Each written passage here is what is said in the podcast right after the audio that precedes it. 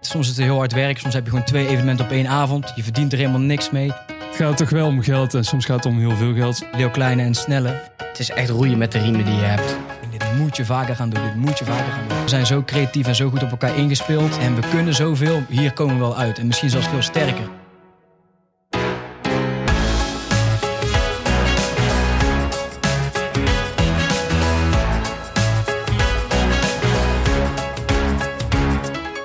Hey beste luisteraar en welkom wel weer de derde aflevering van Young Ones. De podcast waarin ik jou meeneem langs inspirerende verhalen van jonge ondernemers.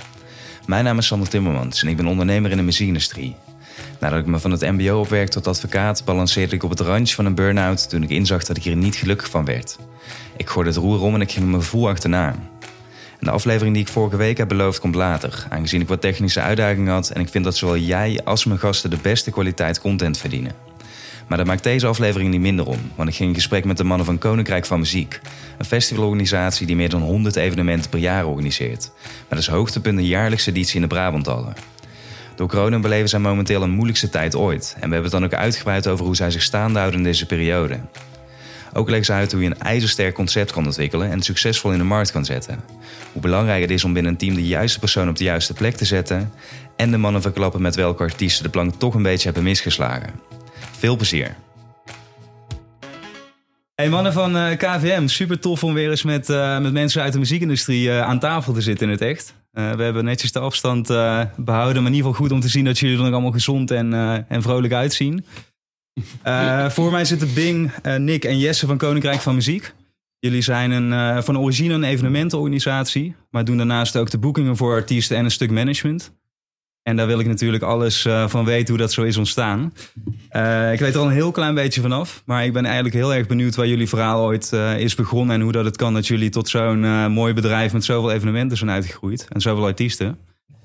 Dus ik vroeg me eigenlijk af bij wie en waar en hoe is het begonnen? Vertel daar eens wat over. Ja, ik ben Bing. Bing Berendsen. Geboren en getogen in Den Bosch. Ehm, ik ben een aantal jaar geleden Koninkrijk van Muziek gestart. Uh, eigenlijk met het doel om mijn broertje Genji, uh, producer DJ, in de picture te zetten. Uh, een hele getalenteerde producer, hele goede DJ. Maar niet per se, hij kan zich niet per se heel goed in de markt zetten. Of hij weet niet precies hoe dat moet. Ik wist het eigenlijk ook niet, maar ik wilde hem heel graag helpen. Dus ik bedacht Koninkrijk van Muziek om hem een zetje te geven in de goede richting. heb ik eigenlijk best wel veel boekingen voor hem gedaan. In Parijs, in Londen, Antwerpen, uh, Leuven, Amsterdam. En zo is eigenlijk een beetje de balletje gaan rollen. Uh, ik, heb nog geen, ik had geen vooropleiding daarvoor gedaan. Of in ieder geval niet in de muziekindustrie. Uh, maar Hoe oud was je rond deze tijd dan, dat dit zich afspeelde? 1920. Dus, dus ongeveer okay. zes jaar geleden deed ik een beetje zijn boekingen. Zonder enige kennis of, of zonder enige weet van hoe je een boeking moet regelen. Of wat daarbij komt kijken. Maar ik vond het gewoon heel tof om hem te ondersteunen. En om hem een plek te geven in de DJ-producer wereld. En ik uh, geloofde en geloof nog heel veel in hem, in zijn kwaliteiten. Hij draait nu onder andere heel veel in Azië. Of in ieder geval voor de corona. Ja, ja, heel veel in Azië. En uh, eigenlijk... Uh, dus je hebt een goede start voor hem gecreëerd. We hebben een goede start voor hem gecreëerd. Maar na een tijdje begon het toch een beetje te kriebelen. Ja, we komen uit Den Bosch. Toch een beetje de stad van je oma. Um, en ik wilde gewoon heel graag een evenement organiseren... waar ik heel graag naartoe zou willen gaan. En ook mijn vrienden. Um, en niemand stond op. Je had hiervoor Hip Hop in Juketown. Je had hiervoor Beats and Roots. Beats and Roots. Nou, er waren een aantal hip-hop evenementen. Maar die waren al drie jaar gestopt. Of in ieder geval, er was al drie jaar geen hip-hop evenement in Den Bosch. We ja. moesten altijd naar Tilburg. Naar Definitie van Doopheid. Uh, naar de Melkweg. Naar een Mob Deep optreden. Naar een Nas optreden. En ik vond het gewoon heel zonde in zo'n mooie stad als Den Bosch. Zo'n culturele stad. Dat daar niks gebeurt voor jongeren. Voor mijn voor mijn jongeren, zeg maar. Ja, je mist eigenlijk iets van wat je zelf heel graag zou ja. willen. Ja. En um, ik heb vroeger heel veel geskateboard. Toen heb ik eigenlijk gewoon uh, de skatehal opgebeld, World Skate Center.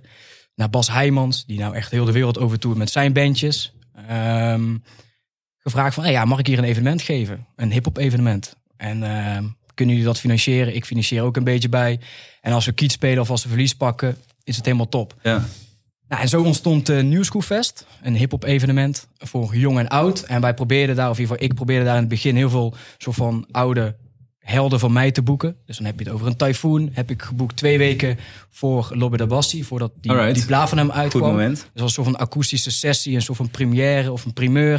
Dit eigenlijk heel zijn album live, dus met Zandloper. Nou, daarna Wereld Ja, ja, door Huisband, et cetera. Um, en Zwart Licht hebben we geboekt, Hef hebben we geboekt. Uh, we hebben echt hele toffe artiesten geboekt. Ehm, ja, dus Eigenlijk alle hip-hop legends die kwamen bij jullie al, eh, al voorbij. Die daarna. Ja, maar ook een snelle hebben we op ons éénjarig jubileum gehad. Eh, we hebben Smip gehad, die eh, Ambu als eerste optreden van buiten Venlo. Hoe, hoe bereikte jou, dat- jou dat in die tijd dan, zeg maar? Want ik, ik weet niet, toen wa- waren de hitlijsten zo denk ik nog iets minder bereikbaar via Spotify en zo. Dus Ja, wij komen echt helemaal uit de hip-hop wereld of zo. Dus ik luister echt al sinds heel kleins af aan hip-hop. En eh, het integreerde me altijd gewoon heel de hip-hop wereld, heel de culture, zeg maar. En ik heb, ik weet ook niet, ik ga misschien een beetje van hak op de tak hoor. Maar Ja, eh, nee. 013 zocht flyer, flyeraars. Ja, Toen ja. was ik denk ik 18 of 17. En ik dacht van, hé, hey, ik kan wel gaan flyeren. Kan ik eh, naar al die gratis, of alle hip-hop shows in Nederland, kan ik gewoon gratis naartoe. ja. Van de Mos Def tot Nas Mob Deep heb ik gewoon allemaal gratis kunnen zien. En daarna moest je een beetje flyeren en opruimen. En zo heb ik eigenlijk Joost van Abelen leren kennen. Die toen ook bij 013 werkte in heel steeds. En zo heb ik eigenlijk best wel veel mensen in de hip-hopwereld leren kennen. ja, precies. Dat, voor ja. jou was dat een soort gateway om ook überhaupt met de muziekindustrie in contact te komen vanuit Den Bosch. Maar het was daar- eigenlijk geen, het was niet vooropgezet of zo. Ik, ik, ik dacht niet van, hé, ik ga flyeren en dan ga ik iets zelf organiseren. Nee, het was meer van, hey, ja, ik wil ja. gewoon graag naar de hip-hop shows. En ik vind hip-hop vet en ik vind eh 013 vet. En eh, ja, als ik iets gratis kan doen voor hun, eh, vind ik het gewoon leuk om te doen. Ehm, Dus eigenlijk zeg je van eer- eerste festival, je bent begonnen zeg maar, met het managen van je broer en om daar Ja. eh, dingen voor te doen. Vervolgens Ja. het eerste festival in de skatepark ja. georganiseerd, echt puur hip-hop georiënteerd. En vanuit daar is het zeg maar dat ik neem aan dat, dat die eerste edities eh, goed gingen. Of, ja, die of- eerste editie, ja, bijvoorbeeld, dit vertel ik altijd tegen mijn vrienden ook of tegen andere mensen. Ehm, ik had toen Ares geboekt. Ares zat toen nog bij, eh, bij Maarten van Vught bij, oh mijn god, Green, Greenhouse Talent. ja, ja. En toen vroeg Maarten aan mij, die nou ook natuurlijk heel veel haar boekt, Norsy Jazz. Eh, een van de grootste programmeurs van Nederland op hip-hop gebied, urban gebied. Die vroeg aan mij, hey Bing, eh, zal ik de rijder doorsturen van Ares? En ik zei, eh, ja, is goed maat, stuur maar door. en ik wist niet wat een rijder was. Dus, dus ik organiseerde het zonder enig geweten of enig benul van hoe je een evenement moest of, of kon organiseren. Ja, Dus precies. ik sprong gewoon in het diepe. En eh, eigenlijk was de eerste editie nagenoeg uitverkocht. Niet duizenden mensen, maar gewoon kleine 300 man, 267 man. En dat was best wel veel, zeker voor die tijd. Mooi dat je dat ook nog precies ja, weet, zeg maar. Dat het wel een... een eh, cijfer. cijfer freak daarin. Ja, precies, ja. 267. En ehm, ja, dat was, ja, en toen vroegen zoveel mensen aan mij van... Yo, Bing, dit moet je vaker gaan doen. Dit moet je vaker gaan doen. En eh, toen heb ik Douwe, een goede vriend van mij, erbij geroepen. Ik heb twee linkerhanden en hij, hij is theatertechnicus, evenemententechnicus. En hij heeft toen heel de techniek voor zijn rekening genomen. Dus hij heeft geschakeld met de venue betreft wat hij allemaal nodig heeft. Hij heeft de rijders gelezen, wat, wat Precies, daar hoefde jij je niet meer druk over te Ja, maken. ik wist niet wat de CDJ 2000 was. Ja, sorry, dat, ja, dat wist ik Ja, gewoon ja. niet. Ehm, en dat heeft hij dus helemaal opgepakt. En zo is het eigenlijk gewoon een beetje met een paar vrienden. Ene, eh, ene maat van mij die ik van eh, kleins aan ken, deed de beamer. De andere deed de prullenbakken opruimen. Eh, ik Precies, deed dan de artiestontvangst. Douwe deed dan de techniek. Mijn broertje deed zelf nog een beetje de backstage schoonmaken. En zo deed het eigenlijk ja, voor de lol. En het was ja, voor ons toen heel goed uitgepakt. En toen sma eh, ja, eh, smaakte dat gewoon naar meer. En toen boekte Typhoon was uitverkocht. En toen nog meer Nieuwsquest, Nieuwsquest Hef. SBMG, eh, Zwart Licht. eh, Net. ja, Ja, ja man. eigenlijk was er gewoon alles uitverkocht. En ehm, Wat ik wel heel tof vind meteen om te horen is dat je ehm, zeg maar direct zo'n goede smaak, een duidelijke smaak hebt die je aan het evenement koppelt, zeg maar. ja, Wat je zegt dat mensen die dat ook waarschijnlijk misten in Den Bosch meteen dachten van hé, hier moeten we zijn. Ja. Als het heel gevarieerd is, kan het natuurlijk ook alle kanten op zitten dat mensen juist niet zich aangetrokken voelen Nee. tot het evenement. ja, het was vooral echt gewoon artiesten die ik graag zou willen zien, boekte ik, zeg maar. Dus Precies, het was eigenlijk gewoon mijn smaak toen de tijd. Dus een Hef is gewoon een van mijn favoriete rappers ook. Die wilde ik gewoon heel graag boeken. Ja, en dat was ook een soort van goal voor mij. Was de derde Mhm. editie. En eh, ja, toen stond het wel voor twee weken van tevoren uitverkocht. Ja, Ja. fuck, de, eh, ja, we wisten helemaal niet wat ons overkwam. Ja. en, ehm, en ook Ja. in- tijdens die editie zijn Jesse en Nick erbij gekomen. Ehm, kunnen ze misschien zo wel iets meer Ja, over precies. Want, vertellen. want inderdaad, we zitten hier met Ik z'n drieën aan tafel. En we beginnen bij jou omdat het Ja. bij jou ook daadwerkelijk eh, begonnen Ja. is, zeg maar. Zeg maar jij, jij was degene die als Ja. eerste de initiatieven nam. Ja, initiatieven Ehm. en ook misschien ook wel goed of leuk. Ik wil niet per se leuk. Maar we hebben ook, ik heb ook mijn eigen geld erin gestoken. Dus ik heb niet gevraagd, ik heb geen subsidie aangevraagd of dat soort dingetjes.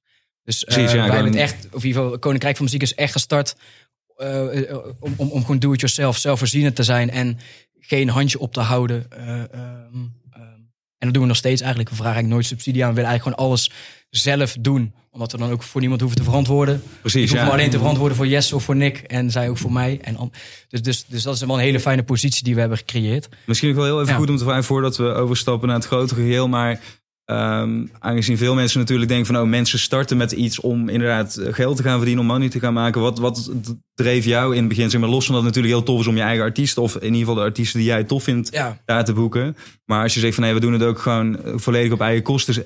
zelf geld geïnvesteerd... Ja. dan neem ik niet aan dat je die eerste edities veel eh, eh, winst daarop hebt gepakt. Zeg maar dat het ergens andersom Nee, ging. ik denk de ze- eerste zeven edities, denk ik, hebben we alleen maar verlies gepakt, denk ik. Zoiets.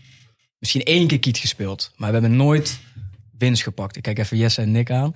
Maar volgens mij hebben we nooit... Nee, ja, nee, we hebben nooit winst gepakt, zeg maar, daarop. Precies. Dus eigenlijk gewoon, en als we een beetje winst pakten, stopten we dan meteen in de volgende editie. Dus we hebben één keer bijvoorbeeld, hadden we wel een beetje winst. Dan inderdaad. hadden we meteen Rico en AT, Smip, Ambo, iedereen geboekt. Ja, en dan praat je wel over een paar duizend euro. En Ja, ja, dat dan had je dat, eigenlijk eh, niet. Dus dan stopte je meteen erin en dan probeerde met de recetten, met de ticketinkomsten, probeerde dat gat weer wat kleiner te maken. En wat mijn drijfveer was, is denk ik, ehm, ja kijk, eh Den Bosch is gewoon eh, de mooiste stad. stad van Nederland. En ik vond het gewoon heel zonde dat hier niet zoiets plaatsvond. Ja. En eh, eh, het is gewoon zonde als er in Den Bosch niks gebeurt. En ja, om van Den Bosch weer een mooie stad te maken op cultureel gebied voor jongeren. Dat was eigenlijk het doel. Ja. En het is nog steeds een van onze dingen in onze eh, visie en ook in onze missie om Den Bosch op de kaart te zetten.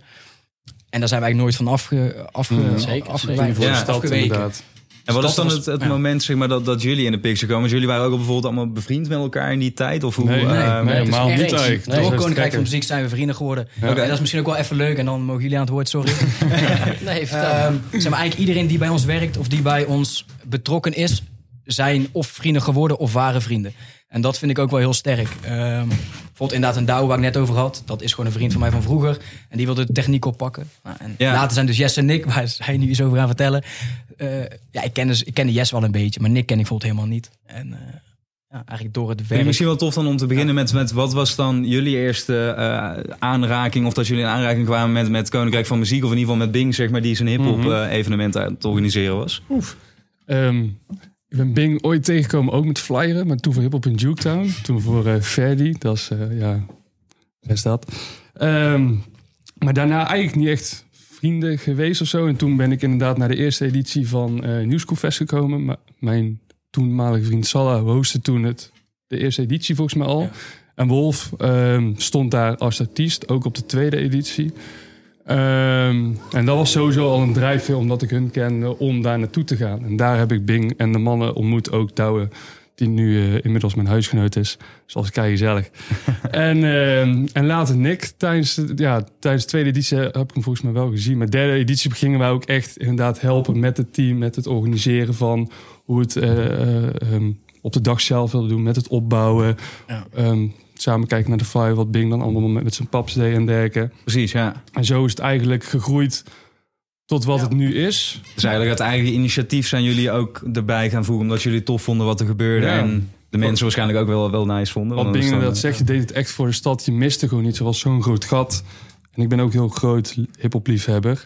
En als dat iets is wat eh, gedaan wordt en je kan er iets aan bijdragen, dan is dat denk ik wel een hele mooi, mooi iets om te kunnen doen. Ja, zeker. En wat ik ook altijd vroeger had, of vroeger meegekregen van eh, Bing, je moet doen wat je goed kan. En je moet bepaalde dingen niet doen die je niet goed kan. Dus bijvoorbeeld de techniek. Of eh, bijvoorbeeld Jesse doet nu voor de financiën en de producties.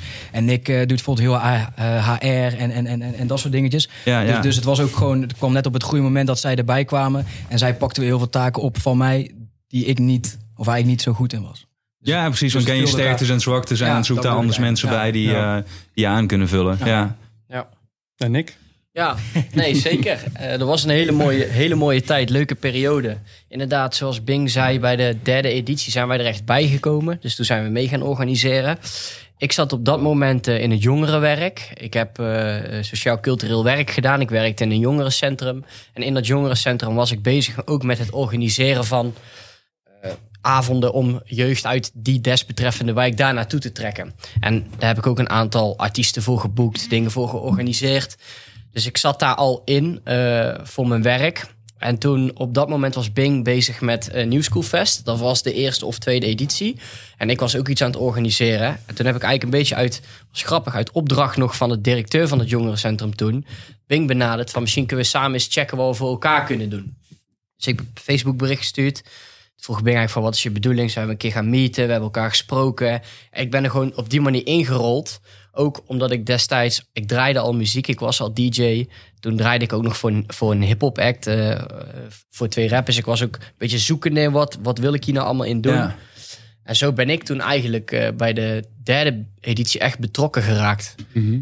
Ja, dus om een heel warrig verhaal te vertellen, maar zo is het. Ja, nee, maar ik vind het altijd wel tof om te horen hoe eh, zo is dat bij mezelf ook gelopen. Dat je komt op de een of andere manier toch met mensen in contact die dezelfde interesses delen Ja. en misschien een beetje dezelfde instellingen hebben. Ik merk Ja. bij jullie al dat jullie alle drie zeggen van hey, we zijn wel mensen inderdaad dat als we iets missen of iets eh, ergens een kans zien, dan, dan gaan we dat gewoon doen in plaats van ja, heel lang thuis blijven zitten en zeggen dat het er Ja, niet is, zeg maar. Mm. Ehm, dus ik vind het wel heel vet dat jullie elkaar juist, eh, waar jullie voorheen nog geen vrienden waren, jullie elkaar hierin hebben gevonden, zeg maar. Dat Ja. zoiets dan helemaal uitgroeit tot, Ja. tot wat het nu mag zijn, zeg maar.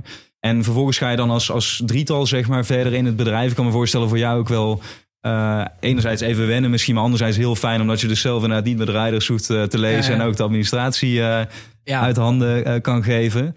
Betekent dat ook dan meteen dat je ehm, vanuit eerst gewoon een aantal evenementen per jaar, denk ik dan, Mhm.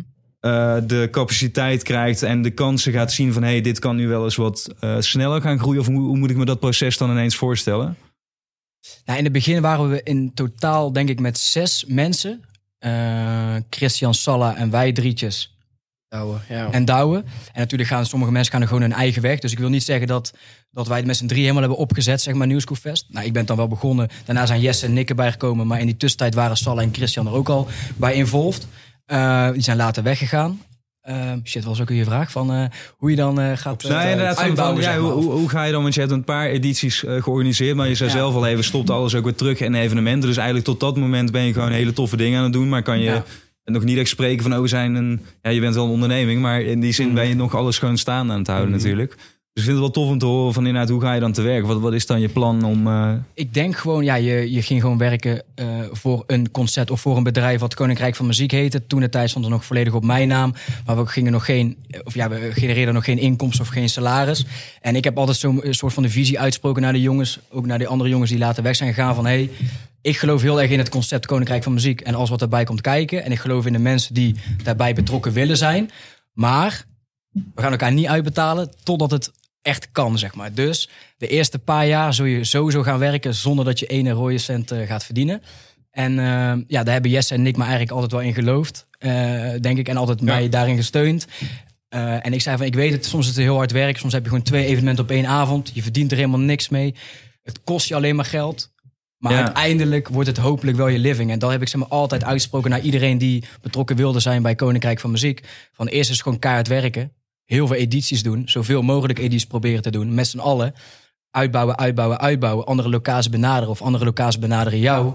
Ehm, ehm, ja, en, ja, toch? Ja. Spekken Dus van we de groter kunnen veel- maken. Ja, ja, ja. heel veel andere locaties benaderd. En wij werden heel veel benaderd. En wij waren toen, zeg maar, het, als ik het goed zeg, een soort van net een middelmatig groot hip-hop evenement voor 300, 400 man. En je had natuurlijk wel evenementen in Nederland voor 100, 150. Ja. Of meteen een appelsap. En er zat niet echt iets tussen. Mhm. Dus Precies, daarom ja. wel, werd het ook heel interessant, interessant voor een topbillin of, of voor dat soort partijen. Om juist artiesten bij ons weg te zetten. Omdat wij toch wel een beetje eh, gage konden betalen. Maar niet de hoofdprijs. Maar wel meer dan die mensen van... Voor ja, 100 jullie zaten er net op een gunstige plek tussenin. Ja. Ja, Kocht dat bijna altijd uit. Ja, ja. Toch Ja. een goede blik op de artiesten. We hebben echt vaak geluk gehad met artiesten, net als bijvoorbeeld een Typhoon, maar ook eh mijn moeder B en weet ik het Ja. allemaal. Net een week Ja. of twee weken vo- voordat die klapper zeg maar Ja. eh, online kwam, eh, hadden we hem of al geboekt. Dus stond de prijs bij wijze van spreken al vast. Of eh, stond, deed hij zijn nieuwe dingen eh, voordat het uitkwam. En toen was natuurlijk ook de hiphop was veel anders dan nu. Nu hoor je zeg maar gewoon, nu scroll je gewoon Spotify Weekly of weet dat, de nieuwe releases door. En je hebt elke dag wat tien nieuwe Ja, albums. precies. Ja. Ja. En toen, Toen was was het dat, echt Poena en ja, dergelijke. het klinkt nou alsof wij keihard oude mannen zijn, maar toen was dat niet echt of zo. En ontwikkelingen gaan snel natuurlijk. Ja. hè. Dus inderdaad, Ja. in een aantal jaar is er veel gebeurd natuurlijk. Ja. Zeker in de hiphopwereld. Ja. En, ja, ja. en inderdaad, volgens zo moeilijk. Ben en Louis, wij hadden hun geboekt en twee weken voordat het evenement zou plaatsvinden kwam Jossel een beetje. ja. Ja. Jossel een beetje, ik weet niet Ja. of je die kent. Dat is Ja, echt hun grootste hit. Of in ieder geval was een van de grootste hits. Kwam gewoon twee weken van tevoren uit. Ja, dus dan heb je het Mhm. net op tijd geboekt of zo. zo'n Net voor een leuke stage. Dus dan, eh, Ja. Campy. Campy, ja. Ja, ja, een van de eerste optredens nadat hij vrij kwam. ja. En, eh, maar ja, ja eh, hoe, hoe het dan groter is gegaan of is gekomen, is gewoon eigenlijk door heel hard werken en Ja, want vertel misschien, Nick, leuk als jij dat eh eens uit kan leggen. Want jullie komen er op een gegeven moment bij. Inderdaad, jullie geloven dan in de visie van eh, Bing, zeg maar. Want hij, Ja. hij is begonnen. En Bing zei het net zelf al van ja, in het begin is het gewoon... en dat is bij elk evenement eigenlijk, kan ik wel beamen... is gewoon heel hard werken inderdaad. eh, je tijd investeren en daar Zeker. in beginsel heel veel plezier en geluk voor terugkrijgen... maar niet veel money. Zeg daar eens iets over, over die tijd. Deze, hoe zou ik een evenement organiseren er voor jullie uit... en hoeveel werk kost je dat dan? Ja, het was. Kijk, wat dat betreft, eh, Bing eh, vond ik destijds toen al een jongen. eh, die kan heel makkelijk mensen aan zich binden. Die is enthousiast over iets, die kan dat uitdragen en mensen ook enthousiasmeren. Ik zat op dat moment bijvoorbeeld zelf ook in die fase dat ik zocht naar iets wat ik wilde doen, hobby erbij. dus, dus, dus je ging daarin mee. Ja. Je, bent, je wordt enthousiast. En ik zeg je heel eerlijk, ik heb de eerste de edities daarvan totaal niet eens aan geld gedacht. Of het is niet in me opgekomen dat er daar zeg maar, op een serieuze manier geld mee verdiend zou kunnen worden. We deden het echt puur vanuit plezier. En met die intentie eh, zijn wij eigenlijk die events gaan doen. En het zag er eigenlijk wel ja, op een hele leuke, makkelijke manier uit. We hadden allemaal onze eigen taakjes, deden onze eigen dingen. We stonden samen banners te knopen. Vanaf 10 uur s ochtends op de zaterdag. Tussendoor ging iedereen naar huis, weet je wel, onder de douche. Hup, terug. Je deed die frisse hoodie aan die je aan wilde. Ja. En dan stond je daar in de zaal weer en ging je jouw desbetref, of jouw taak ging je dan uitvoeren. En eh, die avond die liep vanzelf. Op het einde had je een paar beats te veel op en ruimde je samen op.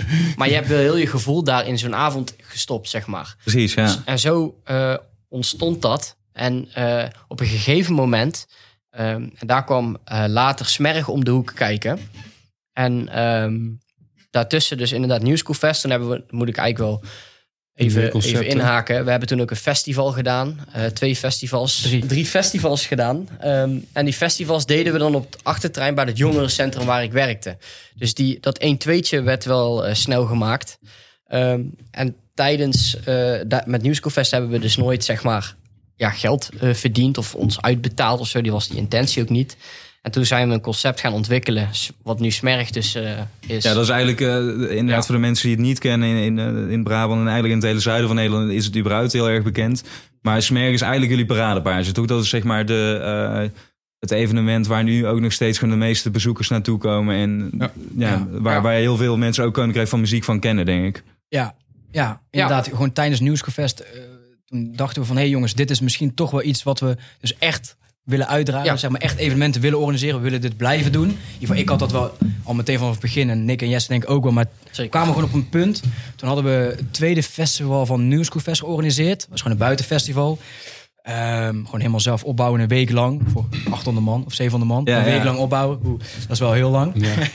Maar ehm Met hoeveel, eh, hoeveel wa- was dat? Ja. tien of zo. Toen, waren, Ja, toen kwamen ook al die jongeren, Al die jongeren die, waar, waar ik mee werkte in het jongerencentrum. En mijn collega's en iedereen hielp daar mee. Dus we hadden Ja, toen, precies. Ja. En de hele vriendengroep. Ja, we stonden daar Dat de hele week ja. met superveel Ja, mensen. mensen. Alles zelf maken. En toen was een beetje een soort van het, het omslagpunt van... Oh, we, we hebben nu al zoveel edities van Nieuwsquest eh, uitverkocht. Gewoon echt elke editie, behalve de eerste. Zelfs de festivals zijn gewoon echt flink bezocht. Je kon er ook met duizend man op het terrein. En eh, voor mijn eerste editie hadden we 500. Tweede editie 7, kleine 700. Voor mijn laatste 850 of zo. Dus net Ja. niet uitkopen, maar wel... ja. Ja, het is gewoon een klein grasveldje. Dat- Het was gewoon echt super vol. En daar beseften we gewoon van, ja, we moeten, we kunnen meer. We hebben meer in ons mooi. We, we- we kunnen meer organiseren. We, we, we kunnen ook iets anders bedenken. We zijn creatief genoeg en we, we zijn ondernemend genoeg en we zijn eh, eh, ja, jong genoeg. Of Mhm. we hebben er zin in. Nou ja, je hebt inderdaad, Ja. je staat nog vol, vol aan het begin van je leven natuurlijk. Ja. Dus je kan nog heel veel keuzes maken om Ja. eh, Ja. welke Ook kant je uit doen die je mist. Ja, en toen ging ik onder andere de Herman Brood Academie doen, muziekmanagement. En Jesse ging een jaar later ook een muziekopleiding doen. Kan hij misschien sowieso vertellen. Maar eh, en tijdens mijn eerste jaar op de Herman Brood Academie bedacht, bedachten we Smerg. En Smerg was eh, of is een guilty pleasure classic hip hop R&B evenement. 2015 de allereerste editie en eigenlijk eh, is het vanaf toen heel snel gegaan. Ja. Ja. Ja. Ja, dat ja. Toen zijn er echt keuzes ook gemaakt. Precies, dat was eigenlijk het startschot om het, om het nog serieuzer te gaan doen. En echt te gaan denken van oh, hoe kunnen we dit in de toekomst doortrekken naar iets wat, eh, wat meer wordt dan iets wat je naast je ja. studie of, of Ja. bijbel of whatever dan ja, eh, aan serieus hebben we het eigenlijk nooit echt genomen. Wel van, Nee. hey, oké, als we dit nog even een paar jaartjes doen, twee, drie jaar. En het loopt nog steeds zo goed. Dan gaan we echt gewoon eventjes eh, Ja, een BV precies, oprichten. En dan gaan we ook even goede, goede structuur en dit en dat. Ehm, maar ja, Smerg was ook gewoon een grap, zeg maar. En eh, zeg maar, ik zei voor mijn kind, ja, ik dacht dat het anders ging. Maar ja, eh, ik had tegen, of ik appte Nick van, hey Nick, ik wil heel graag een classic hip hop R&B evenement organiseren. En toen werd Nick zo hyped dat hij zei van, ja man, dit moeten we gaan doen. En toen heb ik in een dronken bui de naam Smerg bedacht. Meteen gepitcht bij Plein. En eigenlijk anderhalve maand later stonden we in Plein. Ja. En wisten we niet wat we meemaakten. We gingen om Mhm. 11 uur open en om 10 uur stond er al een rij Ja. ja, van van 150, 200 Precies, man. ja, ja. En, eh, ja, en we kwamen dus maar net uit die nieuwsgevest tijd, waar het toch soms best wel moeilijk was om überhaupt 300 kaarten te verkopen. En daar stond er al een kleine 300, ja 200 man stond er al voor. Ja, dat was de allereerste Ja. editie. Kregen we dus ook het gevoel van... Wow, oké, dit is wel, eh, wel echt... eh, slaat Ja. nergens op wat er nou gebeurt. Precies, Ja. en waar dat, waar dat New School Fest eh, heel erg hip-hop georiënteerd was, of eigenlijk volledig, zeg maar. En ook. Ja. precies destijds ook, zeg maar, nu is Nederlandse hip-hop natuurlijk eh, een, een van de grootste. Ja. Maar toen nog niet. Eh, was Smerig dan meer het wat, wat meer eh, bredere broertje of zusje, zeg maar, waar meer mensen nog terecht konden, als ik dat goed begrijp. Ja, ja, het ja, het begon gewoon als een grap. Dus we Ja. gooiden het gewoon online. En we dachten, Ja, precies, ja, ja. maar ook zonder doel. We gooien het gewoon online en we dachten, ja, we Zien wel waar het, eh, waar het schip eh strand of eindigt of Mhm. niet. Ja, En eh, Ja. ja. dat is goed uitgepakt. uiteindelijk, maar dat, dat wisten we dus eigenlijk op voorhand ook niet. Ja, dat weet je nooit, maar eh, ja, het was ook niet echt het doel. Nee. Ik denk, alles wat Ja, we hebben ja, opgezet is nooit echt bedacht van... hé, hey, oké, hier gaan we echt veel geld mee verdienen... of hier willen we ja. geld mee verdienen... of dit gaan we opzetten omdat je hier geld mee kan verdienen. Maar wat was dan het punt? Want je zegt van jij ging Herman Brood eh, Academie doen. Eh, jullie zaten, of ja, jij ging ook muziekopleiding doen, hoor ik Bing net zeggen. Ja, ik zat eigenlijk... Smeer bestond toen nog niet. We wilde ik heel graag leraar worden. Ik zat nog op de Ja? leraaropleiding. Ja, ik zat niet? eerst Engels. Jawel, nou Engels drie zeggen. maandjes.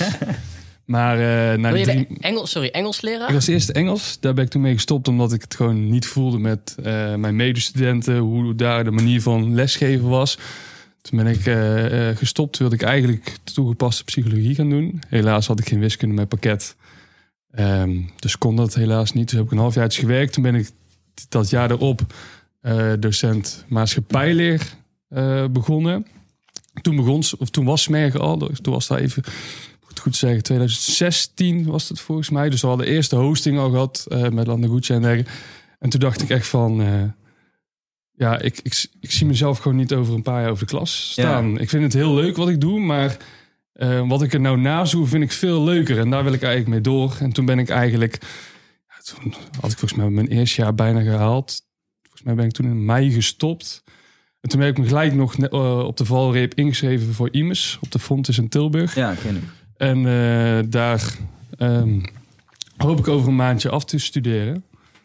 Oké, dus je bent nog, Ik nog, zit nog op school, zelfs. ja. En eh, zodoende eh, allerlei dingen geleerd, maar voornamelijk dit kunnen toepassen binnen school. En dat vond ik heel erg belangrijk. Ja, dat is een goede combi inderdaad. Van, ja, IMA's is natuurlijk ook op events gericht. Dus als je Ja. dan die, die combinatie kan maken, dan lijkt, lijkt me dat een mooi, een mooi samenspel inderdaad. Ja, En wat is dan het moment voor jullie geweest dat je inderdaad vanuit die opleiding op het duur komt dan een kantelpunt, weet je, dat gaat ook goed met Smerg.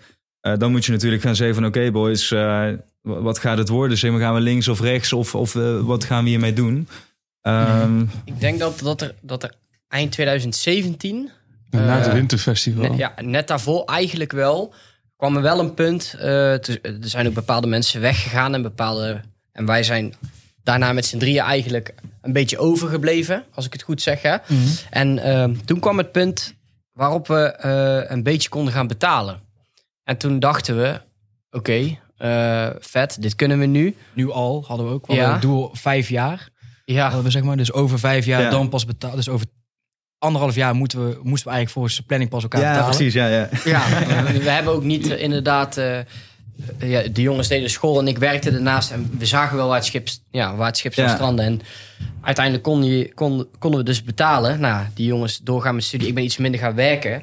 En zo is eigenlijk smerig groter geworden, groter geworden. En dan, ja, je moet een keus maken. Kijk, ik, kon het niet meer combineren met mijn werk als jongerenwerker. Ik werkte al flexibel in de avonduren.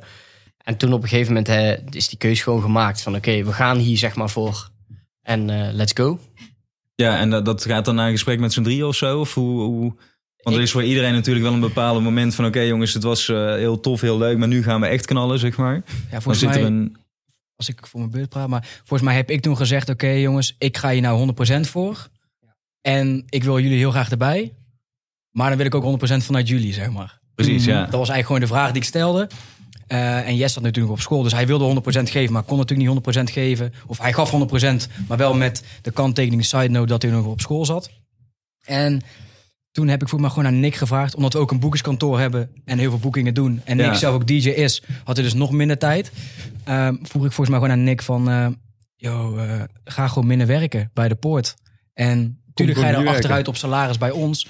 Maar besef dat je over, eh, over drie jaar of twee jaar verdien je misschien wel dubbele, zeg maar. In ieder geval. Precies, en met iets wat je heel tof vindt om te doen. Ja, Ja, ik Ja. Zat, wij zaten hier, toen hadden we dat gesprek. En eh, ik ben helemaal niet ondernemend opgevoed, zeg maar. Ik ben echt opgevoed met vastigheid. Ehm, en ik vind het juist heel tof dat dat, dat totaal anders eh, mij nu overkomt. Want dat is het, is me overkomen. En daar ben ik ook heel blij mee. Daarom is het denk ik ook zoals het is. Dus toen heb ik voor mijzelf die keuze gemaakt. Oké, let's go dan. Merk je bij jezelf dat het voor frictie eh, zorgt of heeft gezorgd? Dat je juist bent opgevoed met het idee van zekerheid? Ik kan me voorstellen dat zit er dan... Ik ben zelf ook op die manier opgevoed best wel een soort van ingebrand of zo. Ja. Waardoor het... eh, Ja. Om dat los te laten ook weer wat, ja, wat de ontwikkeling kost of zo. Absoluut. Dus dat was heel moeilijk. En nu, nu eh, is het veranderd. Nu denk ik daar ook anders over. Ehm, maar dat heeft wel echt de nodige stress, zeg maar, gekost. Want je hebt een vaste baan, een leuke, goede. En dan ga je het opgeven.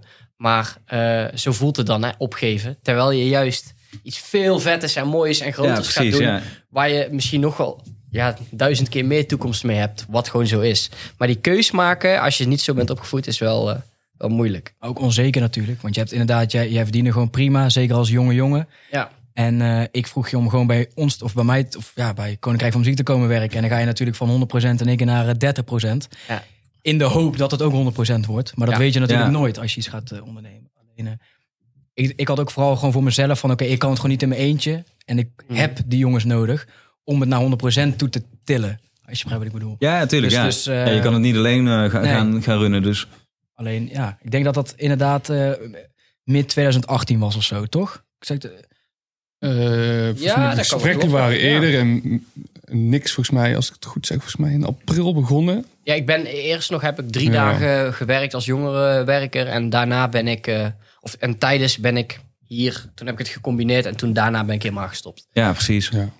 En wat zijn dan, zeg maar, want we werken natuurlijk steeds meer naar een soort van hoogtepunt toe. Wat eh, naar mijn idee, maar daar komen we zo wel, zich vorig jaar, eh, als ik het goed erin heeft afgespeeld. Maar en jou, zeg maar, wat, wat zijn nou de momenten die echt eh, lastig zijn in dat soort periodes, zeg maar, die het ondernemen minder leuk maken? Want het is natuurlijk heel tof als je edities uitverkopen, dat heel veel mensen naar je evenementen komen. Toffe artiesten eigenlijk, dat zijn alle dingen die de mensen natuurlijk ook kunnen zien, of ze nabij zijn of op socials. Maar ik heb zelf altijd gezegd, en zeker ook bij de organisatie van een festival, dat het echte karakter zeg maar, van de mensen die erachter zitten, eh, die erachter zitten, dat krijg je te zien op de momenten dat je nog even s'nachts aan het afbreken bent, weet je wel. Of eh, 's ochtends weer vroeg op moet om naar het volgende te gaan. Hoe hebben jullie dat ervaren in al die jaren? Zijn er bepaalde momenten geweest dat je zei van nee, dit was wel echt even, Pittig. Of, even pittig inderdaad? Of, of struggle? helemaal in het begin van Smerg, denk het, even kijken, we hebben het eerste jaar niet heel veel Smerg-edities gedaan, omdat we echt aan, aan het concept wilden sleutelen. Kijk, en ik, maar ik denk 2017 praat ik dan nu over. Toen hadden we zoveel Smerg-edities, maar gewoon, ja, mij elk weekend wel drie of zo. En dan nog die hostings en ja. al die dingen. En nog draaien en ook nog andere evenementen, want we deden natuurlijk ook nog een nieuwscoolfest en teut en zo. Dat we soms gewoon ja, gemiddeld drie per weekend hadden. En eh, je kreeg er niks voor, zeg maar. Eh, en niet dat dat erg is. Alleen soms, in ieder geval, mij brak dat wel heel persoonlijk, of mij persoonlijk brak dat wel op, zeker rond augustus. Dat je dan gewoon elk weekend het zat je einde, ja. alleen maar te, te Mhm. rennen voor iedereen. En, en ja, ja, Ja, dat je moeten missen. ja je moet missen je Ja, ja. vrienden minder kunnen zien. Of weet je, gewoon de vrienden die dan niet in het bedrijf werken. Ja, natuurlijk, die niet in de business zitten. Familie minder kunnen zien. En eigenlijk gewoon elke dag gewoon non-uur hard werken Ja, om, ja. eh, om maar iets van de grond te kunnen krijgen. En het werkte ook, zeg maar, in, in het, het, het resultaat qua bezoekersaantallen en qua, qua exposure en zo was het, was het gewoon super. Alleen wat je dan onderaan de streep overhoudt, was ja, dat is dan altijd even een soort dompere, dat het daar nog niet helemaal lekker zit of zo. Ja, op zich, kijk, we maakten heel veel winst in die tijd. Alleen wij zeiden altijd, of in ieder geval, ik heb altijd gezegd, en die jongens natuurlijk ook, van we gaan niet meteen dividend of winst uitkeren of meteen een salaris bieden. We willen eerst gewoon een zieke buffer hebben, of een goede buffer. Ja, ja. oké buffer. en als, als dat bereikt is. eh, en het gaat dus nog steeds zo gewoon gestaag, hoe zeggen dat? En misschien zelfs eh, met percentages omhoog. Dan gaan we het pas uitbetalen. ja, precies. Alleen, dus je ziet heel veel geld op je rekening binnenkomen. Maar, Maar je eh, stopt het terug in, of, ja. of in reserves of in Mhm. investeringen weer een nieuwe, ja, nieuwe en je vraagt concept. je moeder om, om even 10 euro over te maken, omdat je nog even moet eten. Terwijl je weet dat je eigenlijk jezelf makkelijk kan uitbetalen. Maar je moet gewoon vasthouden aan je, aan je visie. Ja, en precies. Mindset. Ja. En, eh, Ja, maar Ja. dat vergt best wel veel, wat je zegt, discipline inderdaad en ook visie. Want heel veel mensen die zullen zeggen, nou de eerste euro's komen binnen, nou let's get it, zeg maar. Hier, hier gaan we dan. Op vakantie. Ehm, terwijl inderdaad, als je langere termijnvisie hebt, dan, dan is dat natuurlijk totaal niet wat je, eh, wat je moet en wil gaan doen, zeg maar. Dus dat is wel een goede, goede insteek. En dan ook tof dat je dat op zo'n jonge leeftijd wel al met z'n drieën dan weet vast te houden. Van hey, leuk dat er wat geld binnenkomt, maar we gaan nog steeds voor het, voor het uiteindelijke doel en het grotere plaatje. Ja, eh, ik- geloof ook wel, ehm, en dat is bij, bij eh, hoe het gestart is. En als je ook kijkt naar New School Fest, het tra- eh, dat traject doorlopen, heel veel dingen overkomen je gewoon. Je gaat professionaliseren, je moet keuzes maken. Soms maak je ook, ook niet heel bewust een keus, overkomen je dingen en ga je gaandeweg goed nadenken over hoe het moet. En dat, ehm, ik denk dat wij gestart zijn vanuit heel veel liefde en plezier. En dan komt daar geld bij kijken. Zoals jij net ook schetst. Ja. Dus, die, ehm, dus daarom ze waren ook niet zo gebrand op... eh, we moeten onszelf nu keiveel gaan uitbetalen. Eh, want ja, we deden daarnaast gewoon ons eigen ding. En het is zo gelopen. Ja, zeg precies. maar. Ja. Meestal is het ook andersom. Hè? Je doet het dan voor het geld en alles wat erbij komt kijken is mooi meegenomen. Ja, so- je hebt ook die steek. Ik geloof ook dat er mensen zijn natuurlijk die het insteken als... joh, er moet nu gewoon eh, geld eh, verdiend worden meteen. Paf, let's go. En daarom doen we het. En die insteek hebben we echt niet gehad. En dat... Zien jullie ehm, eh, veel verandering zeg maar, in, in het festivallandschap zoals jullie dat ervaren? En ook de mensen om jullie heen van misschien eh, nieuwe organisaties of andere jongeren die ook iets willen, maar in de, in de instelling daarin of zo? Of heb je daar eigenlijk nauwelijks nu meer contact mee, omdat jullie alweer zo zeg maar, veel verder zijn dat je niet zomaar in die, die groepen zit? Ehm eh, g- goeie vraag. Er ontstaan heel veel concepten. Ehm, de laatste, wat zou het zijn? Twee, jaar of zo, tweeënhalf ja. jaar. Dus er zijn wel heel veel jonge organisatoren eh, heel gedreven om, om, om, ja, om dingen te doen, om dingen te organiseren, uit te groeien. Ehm, alleen wat je zegt, eh, of wat je, wat je vraagt, ik geloof, ik geloof ook wel dat veel mensen juist wel inderdaad meteen die focus hebben van het moet staan, het moet super groot en succesvol zijn. Ehm, terwijl ik persoonlijk denk dat het beter is om gewoon vanuit energie en eh, iets willen doen eh, te starten. Zeker een beetje hetzelfde nu, eh, bijvoorbeeld in de hip-hop. Weet je, je hebt een Leeuw Kleine en Snelle. En je ziet nu heel veel van die kleine rappertjes. Die willen ook meteen dat bereiken binnen twee jaar. Ja. En ze weten natuurlijk niet wat een Leeuw Kleine of een Snelle of welke voorstellen. rockband dan ook. Welke weg hij of zij heeft behandeld om, uber, eh, bewandeld om Ja. überhaupt daar te komen. Ja. Dus ik denk nu dat de instelling heel snel is. Wow, smerrig. Oh, die hebben gewoon eh, zeven man in dienst. Wow, die doen echt, eh, die verkopen duizenden tickets op jaarbasis. Of tienduizenden tickets op jaarbasis. Dat wil ik ook. En ik denk dat dat soms, het kan ook een goede instelling zijn, hè, want je hebt dan wel een soort van doel waar je naartoe wil werken. Ja. Alleen dan, dan moet niet je insteek zijn om, Nee. om, om een bedrijf of een evenement op te Starten, ja. Nee. Op te starten.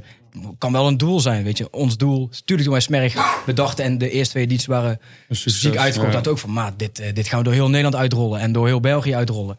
Alleen dat mo- moet niet, het denken, denk ik, en denk moet Nick en ook ja. niet de intentie Ja, zijn om iets te starten. Om zo snel te gaan ook. En ik denk dat dat best wel vaak nou eh, eh, overschat wordt. Dat je echt, echt aan je concept moet werken en dat je eerst Mhm. Ja. feeling moet krijgen met de bezoekers. eh, Ja. Mhm.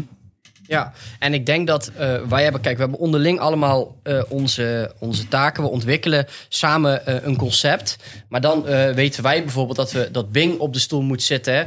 eh, om het publiek te gaan bereiken. We weten dat Jesse eh, de, de financiële kant en de productiekant moet doen. Ik weer de programmering. Dus zo hebben wij, wij, wij, we zeggen altijd, we hebben een trechter ontwikkeld. Daar komt bovenin het idee in. En onderaan komt het er in stukjes uit. En die stukjes pakken wij allemaal op. Ja. En wij denken dat die manier van behandelen voor ons goed werkt. En dat het event wat we organiseren daardoor ja, potentie heeft om, om succesvol te worden. Eh, en dat heeft, is wel door middel van New School Fest en Smerg zo ontstaan. Daar hebben we wel aan moeten sleutelen en werken en nog steeds. Ja. Ehm, maar ja, ik weet niet of dat een antwoord is op je vraag. Maar ik, ja, maar het ik, wel- eh, ik vind het gewoon interessant inderdaad om, om te zien dat jullie met z'n drieën een, eh, eh, een bepaalde Ja. chemie hebben opgebouwd, zeg maar. En dat je daar inderdaad gewoon heel goed op, op een gegeven moment uit hebt gedestilleerd wat jij zegt door je uren te maken en Ja. door gewoon te gaan ervaren van oké, nou wie is onze doelgroep en hoe bereiken we die het best en welke artiesten vinden zij tof, welke vinden wij tof, want daar blijf je natuurlijk altijd trouw en zeg maar ook zeg maar je eigen smaak en wat je idee ooit erbij was. Ja. Ehm, en wat jij net al zei, inderdaad, van, ja, inderdaad, naarmate de tijd voorde, kan ik me dan voorstellen dat je als drietal ook een heel hecht team vormt waarin iedereen zijn eigen plek eh, begint te krijgen. Is dat met de nodige horten en stoten gegaan? Of is dat als eh, smooth butter zeg maar ontstaan eh, eh, dat, dat die plekken zich best wel automatisch uitselecteerden? Zeg wel geleidelijk aan. Ja. Ehm, Ik vis natuurlijk eigenlijk naar het moment dat het even niet goed ging. Maar, Ja, op Nee. zich. Natuurlijk, het, kijk, zeg maar, in het begin deed ik bijvoorbeeld ook de financiën. Zeg maar. En als je iemand niet de financiën moet laten doen, zeg maar, ja, dan ben ik het wel. Niet dat ik een gat in mijn hand heb, maar ja, weet je, dan denk ik van, ah joh, die 200 euro, daar kan ook nog wel bij. Toch, Ja, ja. fuck it. Eh, En dan niet opnemen in de begroting, of überhaupt geen begroting maken. Ik maakte nooit de begroting van tevoren. Voor mijn nieuwsgevoel. Ja, nee, precies. Ja. En, eh, ja, dat is natuurlijk niet heel slim. Maar ja, dan moet je ook eh, Is wel gewerkt. achterkomen. Eh, ehm, Ja, maar wel, want dat, dat sluit ook een beetje aan bij hoe je het, het toen straks uitlegde met hoe onbevangen je eigenlijk erin stapt. Inderdaad, van ja, begroting, riders, ik weet het eigenlijk allemaal Ja. niet, maar ik begin gewoon en ik zie het wel. Dus Ja, ik had toen gewoon van, oké, ik heb ongeveer eh, 1700 euro. En eh Ares kostte een x-bedrag. ja, En die kostte dit. Nou, oké, mijn vader die eh, maakt alle flyers. Nou, dat kost dan niks. Ik ga zelf met een vriend gewoon de posters hangen. Nou, dat kost dan 100 euro. Ja, nou, dan kom ik ongeveer op die 1700 euro uit of zo. precies, ja. zeg maar zo. Maar in ieder geval voor mij, in ieder geval, dat, dat, dat staat mij nog bij. Maar ik weet niet of de jongens dat ook hebben. Ik was op vakantie. En ehm, ik- in, eh, hoe was het ook weer? Tijdens Landegoetje was. Ja, ik was op Ja. vakantie en toen was het op zich structuur, was er wel, maar niet helemaal. En toen zat ik op een boot, we hadden zo'n bootje gehuurd. En toen dacht ik in één keer van, hé, hey, misschien moet eh, Jesse de financiën doen en de productie. Want hij is heel, eh hoe heet het, stipt en heel strikt en eh, gaat overal achteraan. Ja, precies. En het Nick en overzicht Nick. en structuur, Ja. zeg maar, wat je aanbrengt. Ja. En Nick en ik, nu hoor je misschien ook in de podcast, wij praten gewoon heel veel. En eh, ja, vind, ja, we snapten, ja, we zijn een beetje gewoon flap uit en we, ja, ja dat Ja, ja. eigenlijk. En Nick is heel goed, die is natuurlijk jongerenwerker geweest, eh, kan heel goed programmeren, zelf DJ, weet precies wat bijvoorbeeld bij een smerg echt daarbij past. Dus welke DJ's daar echt bij passen. Ehm, Dus jij bent dan eigenlijk, eh, jullie allemaal natuurlijk, maar ook die aansluiting waar we het net over hadden met de doelgroep en de muziekstijl. Dat heb jij helemaal doorgetrokken, zeg maar, door ook wat je daarnaast allemaal deed. En doet nog steeds, want je bent nog steeds DJ. ja, nee, muzikaal wel, dat denk ik. Eh, het bewaken van die sound, maar echt het bereiken eh, van de doelgroep. De communicatie en, en de, de promotie, dat, dat is echt Dat is Bing dan weer. Ja. Nou, dat is ook Ja, ja. heel mooi om te komen nu bij jou inderdaad. Een drietal, eh, drietal compleet. Nee, maar inderdaad, op die boot toen dacht ik van... oké, we moeten nu echt een beetje die structuur een beetje beter maken. Toen had ik dat voorgesteld voor me die maandag meteen na mijn vakantie... van hey Jesse, wil jij de productie doen en de financiën? Nick, wil jij de HR, programmering en een stukje met mij eh, creativiteit zeg maar, oppakken? Doe ik gewoon concepting en branding en marketing. En dan hebben we het gewoon gefixt. Het is inderdaad volgens mij ook zo wel ontstaan. plek En, gezet of zo, toch? Ja. en geleidelijk aan eh, heeft dat ook wel moeten ontwikkelen. Want we hadden toen een beetje die taken verdeeld. En dan neemt af en toe nog iets van iemand anders over. Of gaat het allemaal net te snel. Daar vind ik, moet je weer even bij stilstaan. Hebben we het daar weer met elkaar over. En vervolgens gaan we weer door. En probeer je het zo door te ontwikkelen. Eh, eh, en ik denk dat, dat je nu op een punt gekomen bent. Dat we inderdaad wel allemaal een beetje onze eigen taken hebben.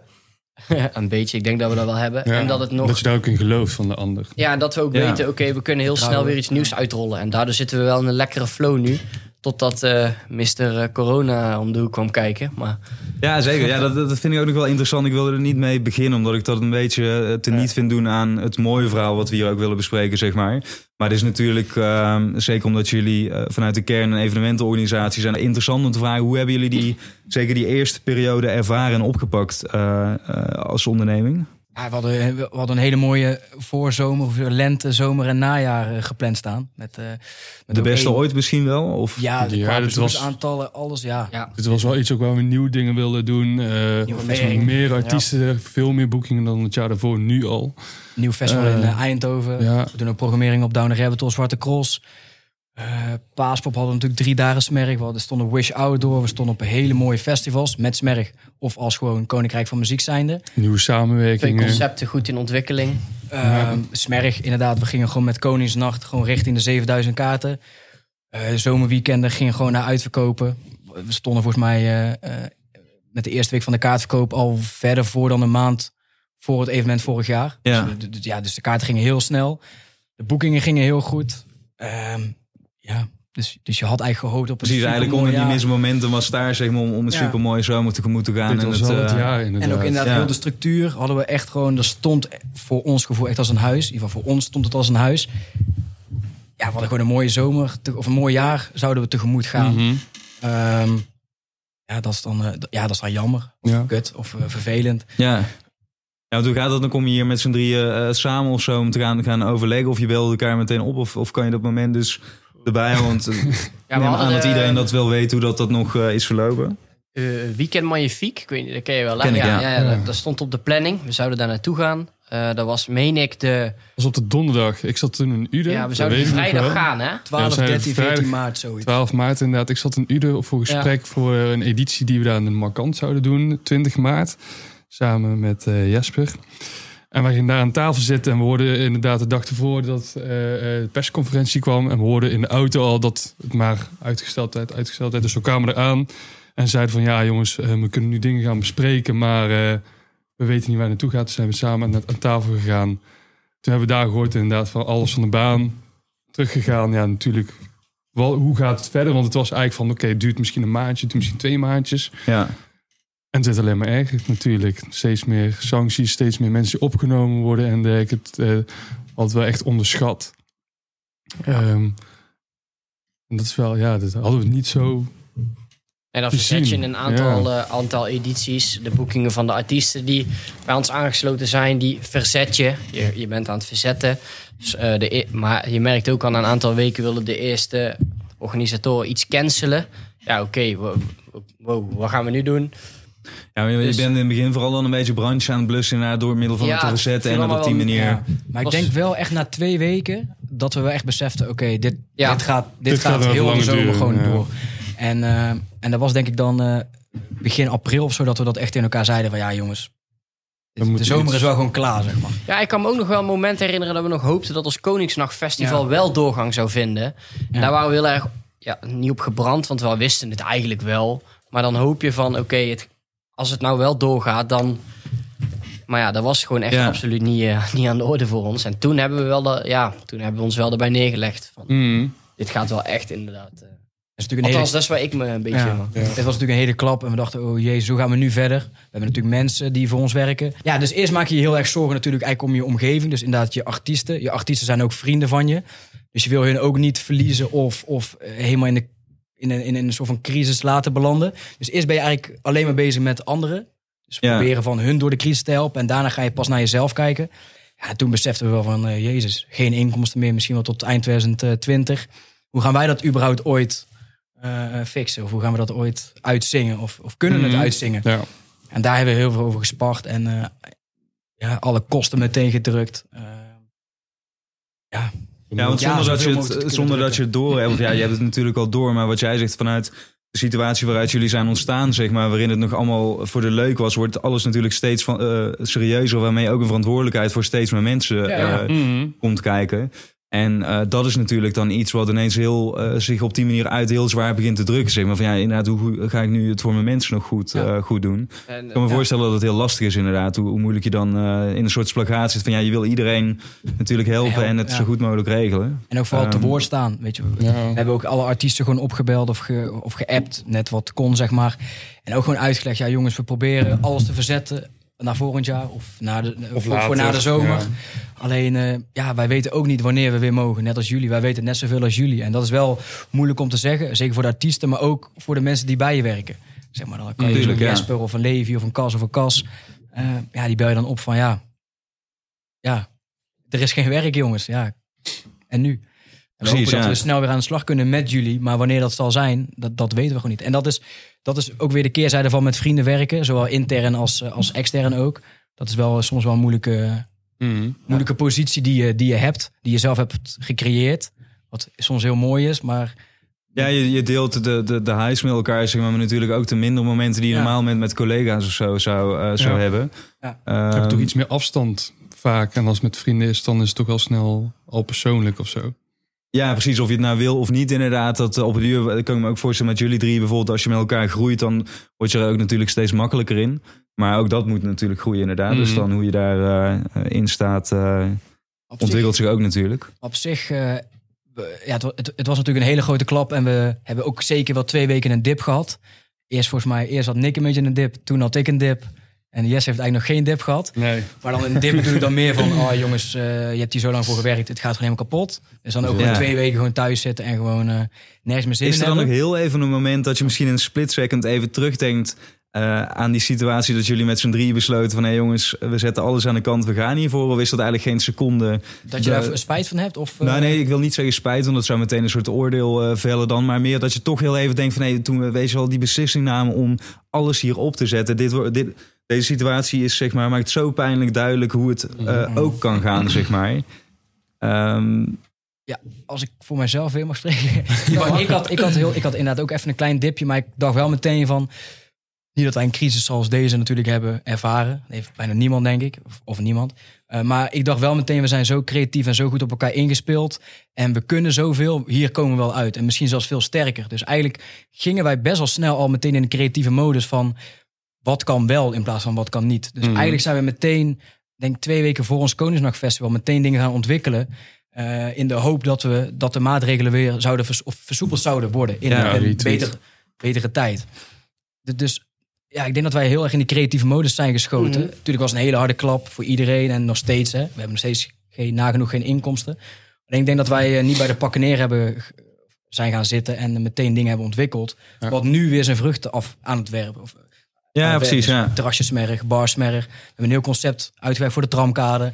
Dus, dus, dus Ja, maar je merkt dan Ja. toch, en dat, dat vind ik zelf altijd heel interessant. Dat is hetzelfde, stel dat je eh, de gewoonte hebt om slecht te eten, zeg maar. Weet je wel, dat is je basis. En dan soms ga je heel erg op dieet, weet je wel. Tot je het heel druk krijgt of ineens stress komt. En dan val je heel snel weer terug op wat jouw gewoonte is of je kern, zeg maar. Bij jullie is de kern, wat jullie in het begin ook al zeiden, van is gewoon, Ja. weet je wel, aanpakken, kansen zien, creatief zijn met elkaar. En ehm, gewoon weer gas erop en gaan. Ja. Eh, dit is eigenlijk precies zoiets. Van, in- natuurlijk moet je in het begin even eh, de situatie observeren. En, en heeft iedereen daar een bepaalde emotie bij. Maar ik vind het wel heel vet dan, dan, dat dan weer direct ook de kracht naar boven komt van deze eh, groep. Dat je zegt van nou oké, dit is zo. Vervolgens weer pijlen vooruit en eh, let's go. Dus dit is hoe je het nu samenvat, is het voor ons wel. Ja, Ja, ook precies, denk ik. We wisten gewoon, we Ja. wisten gewoon, oké, die crisis of die, die, die, die, de evenementen zijn nou gecanceld. Dus zowel onze eigen evenementen als hostings, als boekingen die we hebben gefixt voor artiesten. Oké, dat is zo. We kunnen daar niks meer aan veranderen. We kunnen nu wel in een hoekje gaan huilen met z'n allen. Maar dat heeft ook geen zin, zeg Ja. maar. En eh, Mhm. we weten ook, die 100% omzet ga je nooit meer halen. Maar als het bijvoorbeeld 30% is, dan, dan is het nog iets. zijn we al eh, meer dan tevreden, denk ik. Ja precies, je moet gewoon realis- realistisch zijn en daarop Ja. inspelen. Ja. En ja, Er zijn wel momenten op dinsdagmiddag om drie uur of zaterdagavond om 11 uur dat ik echt even fucking hard baal. En dat ik wel ervaar of dat ik mijn, in mijn agenda zie eh, dat er nog dingen in staan die we eigenlijk zouden doen. En dan, dan heb ik wel een baalmoment. Maar dan weet ik dat ook wel snel, vrij snel weer aan de kant te zetten. Alleen, eh, ja, eh, ik denk het is echt roeien met de riemen die je hebt. Mhm. dat, dat, dat gebruik ik vaak. Gewoon let's go, aan de slag, positief blijven. Roeien met de riemen die we hebben, dus in die versoepelingen meegaan. Om- Lekker creatief zijn met elkaar. Soms een biertje eh, te veel of extra met elkaar drinken om die, eh, die ja eh, precies. Ja. te houden. En zo, zo komen we die tijd op zich wel door. Maar ik denk ook als je die eigenschap niet, niet hebt, zeg Ja. maar. En zeker in de industrie waarin jullie zitten, gewoon de festivalwereld en de muziekwereld. Ik had er in het begin zelf heel erg moeite mee toen ik begon met artiest zijn of de festivalorganisatie. Dat elke situatie waarin je inkomt, kan je eigenlijk nooit voorspellen. Want altijd lopen dingen anders dan dat je ze hebt eh, voorzien, zeg maar. Mhm. En eh, altijd zijn er wel weer dingen die, die ineens opduiken waar je weer even een oplossing moet voor verzinnen. Ja. En ik was normaal altijd heel erg van het plannen en voorbereiden. Weet je, dan wist ik precies hoe het ging en dan liep het ook altijd goed. Ja, totdat ik elk weekend, want in het begin kan je, doe je twee, drie shows of zo, of één festival. En hoe meer het wordt, dan kan je niet meer alles op die manier gaan aanpakken. En eh, weet je, wel, moet je op het duur gewoon een beetje met de situatie meegaan. Maar dat maakt het spannend. En, dat, oh, Ja. en, en ook leuk, tenminste, dat Ja. vind ik. Ja, maar ook niet altijd. Nee. Soms zijn, eh, zijn dingen kun je niet overzien en zorgen wel voor de nodige eh, de kopzorgen, zeg maar. Ja, wat je zegt, het, het cre- creëert Ja. een soort dynamiek waarin als je op elkaar kan vertrouwen, wat jullie natuurlijk ook heel mooi hebben, wat ik bijvoorbeeld ook heb met de mensen waarmee ik werk eh, en waarmee ik ook biertjes drink in mijn vrije tijd, ehm, dan, eh, dan weet je van hé, wij, wij komen hier wel doorheen. Dus dan kan er Ja. eigenlijk kan je alles op elkaar afvuren. Het maakt niet uit, want Mhm. eh, je bent steady, zeg maar, je hebt die basis gebouwd. En, en vorig jaar, eh, om even op de evenemententak eh, te gaan zitten, zeg maar, eh, hadden jullie natuurlijk de editie in de Brabanthallen. Dat was vorig jaar, toch? Vorig jaar ook. We hebben nu jaar twee ook. keer in de Brabant. Ja. Oh, twee keer in de Brabant al inderdaad. Wat, wat was zeg maar het moment dat je naar die, die orde van grootte kan gaan? En hoe, hoe zagen jullie dat voor je? Want ik, heb volgens mij ook gelezen dat jullie daar zeg maar, eh, met het boeken van de jeugd eh, van tegenwoordig... dat het ook Ja. een grote droom was zeg maar, om dat soort artiesten ook een Ja. plek op jullie, eh, jullie podium te, te kunnen en mogen geven. Als, Ja, dat- ja, dat- ja, ik kan er wel zeggen. Kijk, wij vinden het gewoon vet om ook een soort van onze eigen droom te boeken. Zeg maar, ik eh, was vroeger gewoon insane fan van de jeugd. Zeg maar, toen eh voor mijn groep 8 kwam was ik een beurt uit of zo. En eh, sindsdien heb ik gewoon alle platen gekocht tot, tot Manon. Eh, dus ja, ik, mij leek het gewoon super tof om hun te boeken op, op Smerg. En eh, bijvoorbeeld Nick had, heeft dat met de Venga Boys. Eh, En nog eentje, maar nu. ja, en nog Ja. eentje. Dus ja, ja, en dat is ook een beetje de kracht denk ik, van ons. We willen ook gewoon dingen boeken die we, die we zelf willen zien of onze droom is. Net als mijn Maar wanneer, eigenlijk. we, ja, maar wanneer we die orde van grootte, of wanneer we daar naartoe gingen, was eigenlijk omdat we Koningsnacht in januari uitverkochten. En er waren gewoon 5000 man. En alle clubnachten uitverkochten. En elke week gevraagd werden voor stage hostings. Ja, dat Zo'n weekend de eerste keer. Zomerweekender. Ja, dat, dat we gewoon dachten van we kunnen wel groeien, maar we willen niet te massaal. Ja. Alles is Brabant natuurlijk heel groot. Alleen we wilden gewoon de Brabantallen leuk opdelen. Zodat het nog wel echt des merks is. Dus niet... ja, het is wel groot. Mhm. Dus er komen veel mensen. ja, maar je houdt het wel een soort van intieme Intiem, sfeer of zo. Dat ja. mensen, ja. Maar ja, we dachten gewoon van ja, weet je, de Brabantal is toch wel een begrip. Ook in een bos. ehm, of in Brabant. En we dachten van ja, hoe mooi is het als, als bossenaren... om daar eh, na anderhalf jaar te staan met je festival. En eh, dik 5,5 tot ja, 5.500 kaarten te verkopen. Zeg maar. Precies, ja. Ehm, als eerste editie. dan. Ja, Ja, toch, ja. ja, het was, het, is, het was ook geen bewuste keuze of zo. het was meer zo van, ja, oké, la- ja, laat het gewoon doen. Even de deal fixen. Oké, is wel een interessante deal. Oké, ja. kan Ja, beter. precies. Net zoals de andere Ja. dingen. Dat het, het is niet een stap die al jaren van tevoren is uitgepland. Maar het is gewoon je groeit en je komt op een duur. Eh, wil je een grotere zaal en dan is dat de logische Mhm. keuze om daarvoor te gaan. En ook meer, toch? Want Ja. we hadden inderdaad Koningsnacht, zomerweekender. En dan was er een heel groot gat of zoiets. Ja. En Ja. toen dachten we van, ja, We we moeten nog iets extra's. Halloween toch doen. Halloween festival. Ja. En eh, die keuze is wel bewust gemaakt. Dus het overkomt je wel dat je groeit. Maar dan moet je ook wel een keuze maken die past bij het concept en daaraan bijdraagt. En zo is inderdaad Halloween in de Brabanthallen wel een leuke, positieve ja. start geweest Mhm. daarin. Ehm, en om, op terug te komen op jouw vraag. We hebben de eerste zomerweekender eh, die we gingen doen... hebben we dus samen met de Event Warehouse toen gedaan. En daar stond echt een productie waarvan wij zeiden... wow, heel tof. Dit is wel een... Dit past gewoon. Dit past wel echt bij Smerg. Ja. Zo moet het er ook uitzien, zo moet het voelen. Mhm. Maar ook voor die aantallen dachten we ook van... Ja. dit hebben we nog niet voor deze aantallen zo gezien. Precies. En niet om andere festivals af te vallen, helemaal niet. Eh, Toch? Ja. Ja, ja. In ieder geval, het was voor ons gevoel zo goed geregeld, zeg maar. En het zag er zo mooi uit. Dat hadden we één nooit zelf zo kunnen doen. En voor die aantallen was het echt...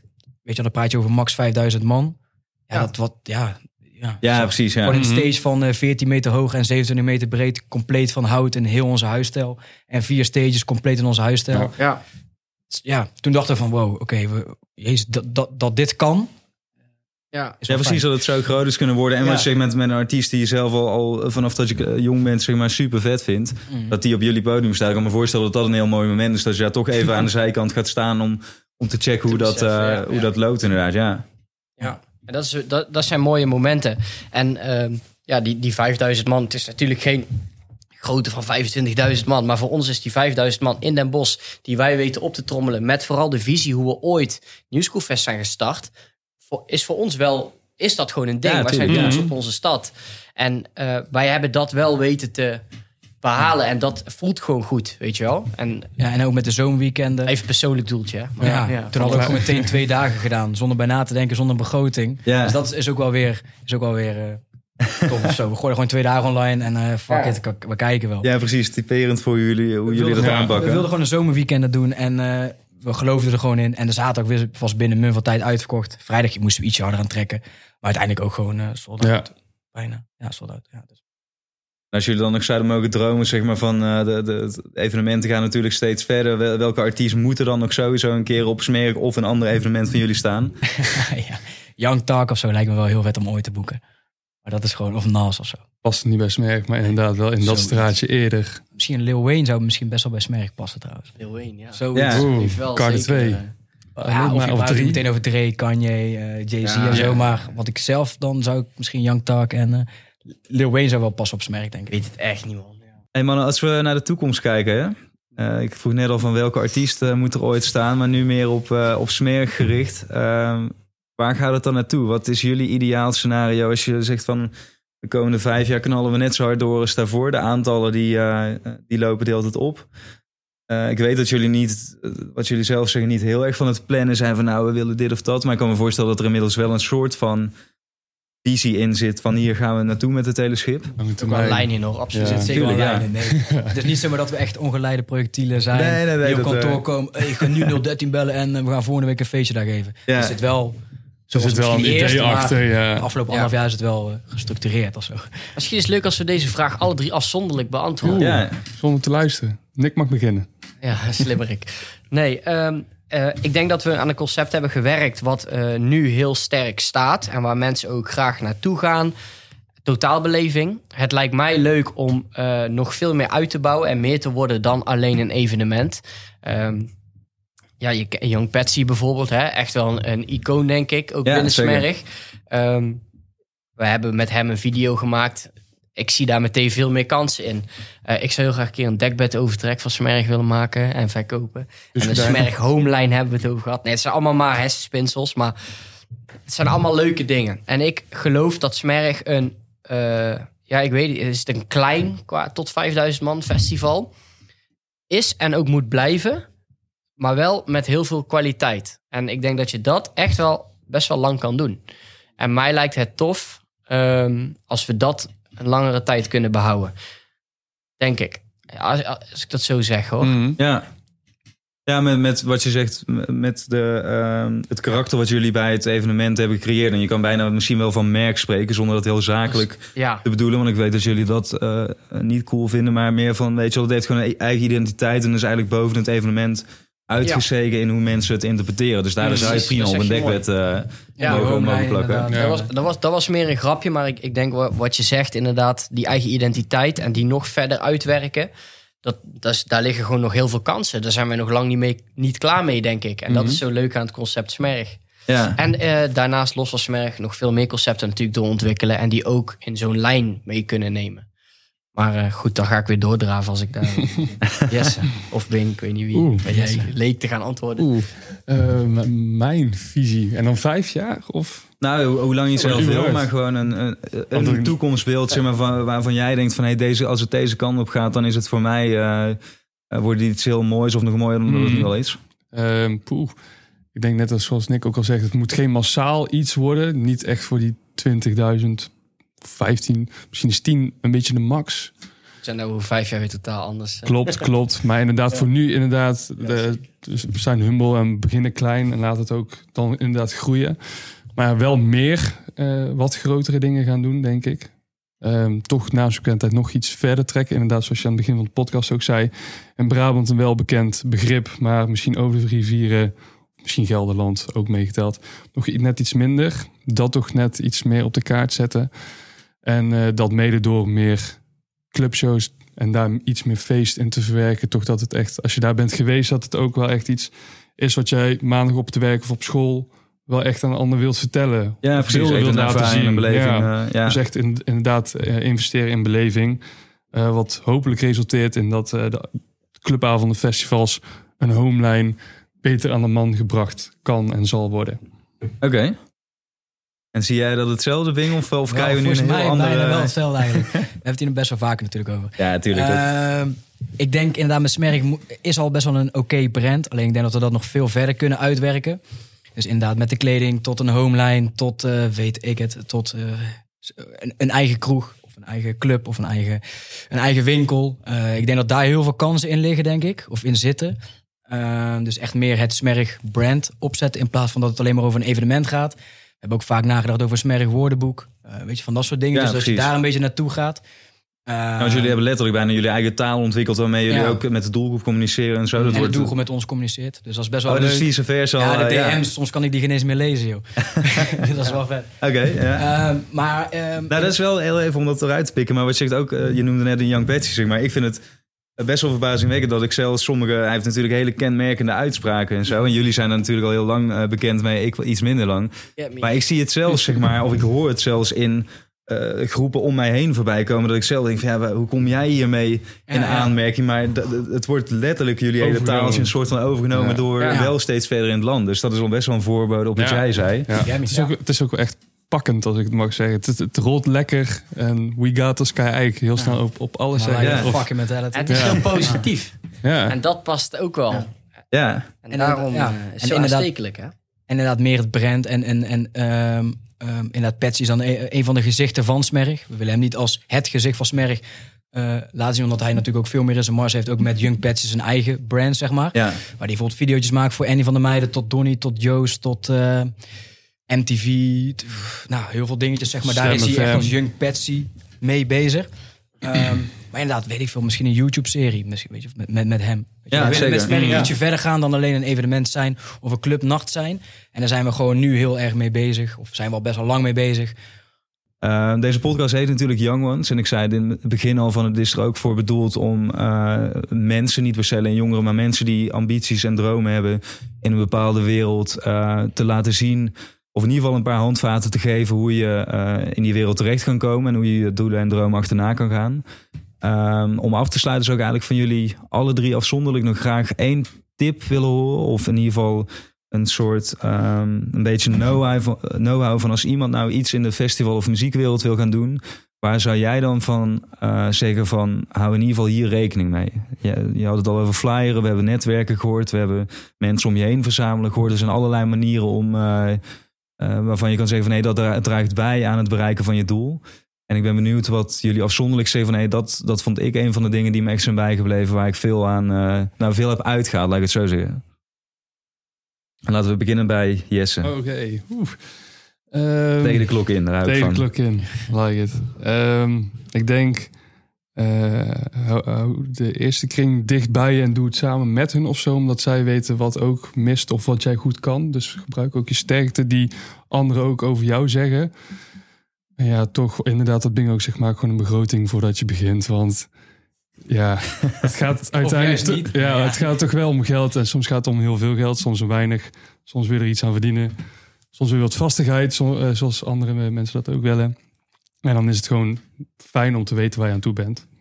Ja, en wat ik jou heel vaak heb horen zeggen, en ik noem ook specifiek jou, omdat ik het een aantal keer dat me opviel, dat je heel erg bezig bent met het, behoud van het karakter en de kwaliteit van wat je ooit zo voor je hebt gezien. Mm -hmm. Dus niet te snel daarvan afwijken of weer zijstapjes gaan nemen, zodat mensen niet meer weten waar ze aan toe zijn. Ik vond dat best wel iets waar je, je bent nog wel snel geneigd om van je visie en doel af te wijken natuurlijk, door allerlei dingen. Mm -hmm. Ja, inderdaad. Kijk, ik um, ben het ook gaan doen en dan ga je, kom je er gaandeweg achter dat je dat kan of dat het je goed ligt. En uh, als je dat eenmaal door hebt, dan denk ik inderdaad dat je daar ook al gebruik van moet maken. Uh, en zeker als, als, zoals Bing het ook zegt, als iemand het aanreikt en al zegt dat je het goed kan, denk er eens een keer goed over na. Want waarschijnlijk is dat ook zo. Dan zou iemand anders het niet zeggen. Ja, precies. Dus ook je, je talent en kwaliteiten zien inderdaad en kijken waar die, Ja. uh, waar die liggen. Nick, wat is voor jou hetgeen wat, uh, wat eruit springt en waar je van denkt, hey, hier heb ik uh, wel uitgehaald of dit zou ik iemand aanraden als hij ook iets in deze branche wil gaan doen? Wat ons absoluut is overkomen is dat we iets zijn gaan doen vanuit het maken van plezier. Zonder uh, vooraf een, inderdaad een heel hoog doel te stellen wat we moeten halen. Dus ik denk of je nou een jonge muzikant, DJ, festivalorganisator bent, ga het gewoon doen omdat je het leuk vindt. En probeer niet meteen een heel hoog doel te bereiken wat een ander ooit heeft bereikt. En, en hou daaraan, daar hoef je niet aan vast te houden. Ga het gewoon doen vanuit plezier. En creëer een netwerk. Doe dat ook gewoon omdat je het leuk vindt. En niet omdat je per se die ene persoon wil, of dat ene persoon wil ontmoeten. Hou, die, hou het plezier vast, weet je wel. Uh, ga gewoon uh, lekker doen en ervaar. En kom er ook gaandeweg achter dat dingen uh, niet werken. En doe het dan ook niet. Precies, dus, handel vanuit passie en vanuit uh, ervaring en niet vanuit puur doordacht. Uh, ja, dat komt, dat komt denk ik later wel. Later, ik denk dat ja. een, begin, een begin maken aan iets wat je misschien wel de rest van je leven wilt gaan doen. Uh, ja, dan zit er veel, heel veel gevoel bij. En dan is dat ook heel belangrijk. Dan moet dat een plek krijgen. Um, ja, mits je natuurlijk totaal andere doelstellingen hebt. Of als je het op een korte termijn uh, wil doen en snel uit wil rollen, ja, dan is het totaal anders. Ja, maar, ik denk dat wat jij zegt ook uh, ziet op de houdbaarheid van het geheel. Wat je zegt, je wil dit voor jaren kunnen doen en dat is er ook voor nodig om iets uit te laten groeien. Exact. En als je Juist. alleen maar eh, een korte termijn doelstelling hebt om bijvoorbeeld snel money te maken of even snel een evenementje of een merk uit de grond eh, te schoppen, dan heb je waarschijnlijk niet eh, eh, het, vol, het vol- volhoudingsvermogen zeg maar, om de hele tijd die ervoor nodig is om het goed uit te bouwen vol te houden. Ja, en samenwerken. Daar wilde ik nog aanvullen. Dat is echt belangrijk. Samenwerken, inderdaad, en mensen in hun kracht zetten en dan eh, van het beste uitgaan. Ja, Ja. goede tip. Ik sluit bij Bing? Jess en bij Nick aan. En ook eh, wat al besproken is in de podcast. Maar ik denk ook dat het heel belangrijk is om eh, te vertrouwen in jezelf. Dus eh, weet wat je kan. En als je iets kan, doe het dan ook gewoon. En luister niet te veel naar andere mensen wat zij ervan zeggen. Hebben, hebben wij ook heel veel gehoord uit onze omgeving. Niet per se direct omgeving, maar eh, uit de stad hoorden we ook van... oh, wat gaan ze nou weer doen?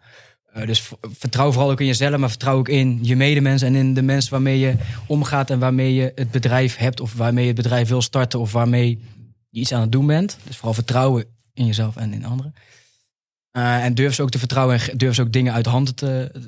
ja, geef je ze uit handen en durf dat ook. Ja, betrek mensen bij wat je aan het Ja. doen bent en durf ook op hen En- te vertrouwen inderdaad. Als je en niet allemaal is- zelf probeert Ja, doen. en dat is bijna het moeilijkste wat er is. Vind ik in ieder geval. En weten die jongens ook. Dat was inderdaad, Ja, ja. even terugkomen op net als struikelblok.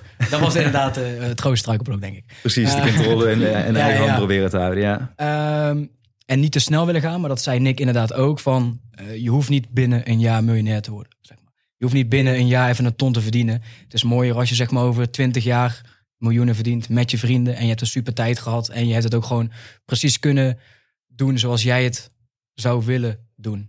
Ja, Zou precies. En, daarmee een impact op mensen Ja. leven maakt. eh, door Ja. heel veel mooie, mooie dingen te organiseren. En mooie artiesten Mhm. eh, de wereld in te kunnen hebben helpen. Eh, ja, dat lijkt me een hele mooie doelstelling die daarnaast gaat. En dan komt het succes inderdaad en de rest eh, vanzelf. Inderdaad, plezier en eh, gewoon scheid ook. In ieder geval, dat zeg ik altijd gewoon. Je moet gewoon een beetje scheid hebben. Toch? Van, ja, toen in Den Bosch een evenement organiseren voor hip-hop, dat was toen echt uit den boze. Weet je, wel. dat was toen eh, van hoezo zou je dat doen? Hoe zou je daar überhaupt je geld in investeren?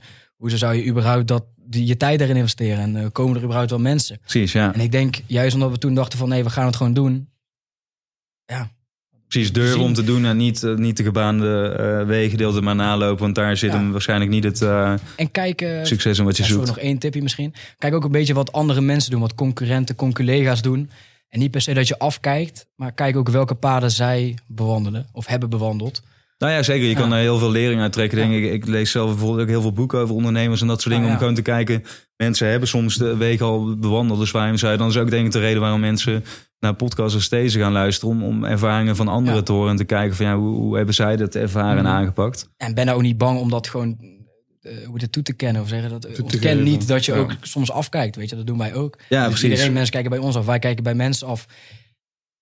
Ja, maar de kracht zit hem er ook in, eh, denk ik, om dat even voor de mensen uit verband trekken. Maar om eh, inspiratie uit dingen te halen en het vervolgens naar je eigen wereld en je eigen. Mhm. concept om te zetten, ja, inderdaad. Inspiratie is misschien een beter voorbeeld dan inderdaad of dan dan Ja. afkijken van, nou ja, inspiratie halen uit. Nou ja, precies. En, en dat je dat vervolgens toepast binnen jouw eigen doelgroep of Ja, je ja, eigen concept. En, en dan kan je uit allerlei. Eh, zo werkt het natuurlijk met muziek, zo werkt het met alle vormen van kunst. Iedereen haalt inspiratie op, op plekken eh, Mhm. vandaan. Ja, en Maar, misschien eh, ook, en misschien ook eh eh, jezus, nou weet ik niet meer wat ik wilde zeggen. Ja, ik weet niet meer wat ik wilde zeggen. Iets met toewijding, daar wilde ik iets over hebben. Ja, een soort precies. van probeer inderdaad mensen bij je te betrekken en, eh, en eh, gooi ze niet zomaar weg, als het ware. Nou ja, Zijn, eh, wat ik uit mijn eigen ervaring wel kan zeggen, en ik hoorde jullie ook een keer in deze podcast iets zeggen van nou, we hebben onszelf vijf jaar gegeven, gegeven. Dat was inderdaad voordat we onszelf gingen uitbetalen. Ik ben er zelf vrij van overtuigd van de dingen die ik zelf ooit ben gestart en die ik nog ga starten of die ik nu aan het starten ben.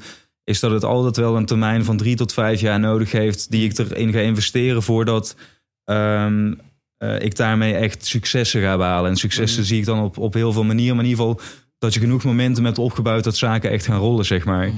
En dat is ook, ook in het begin, eh, of net nog tegen met Nick besprak van.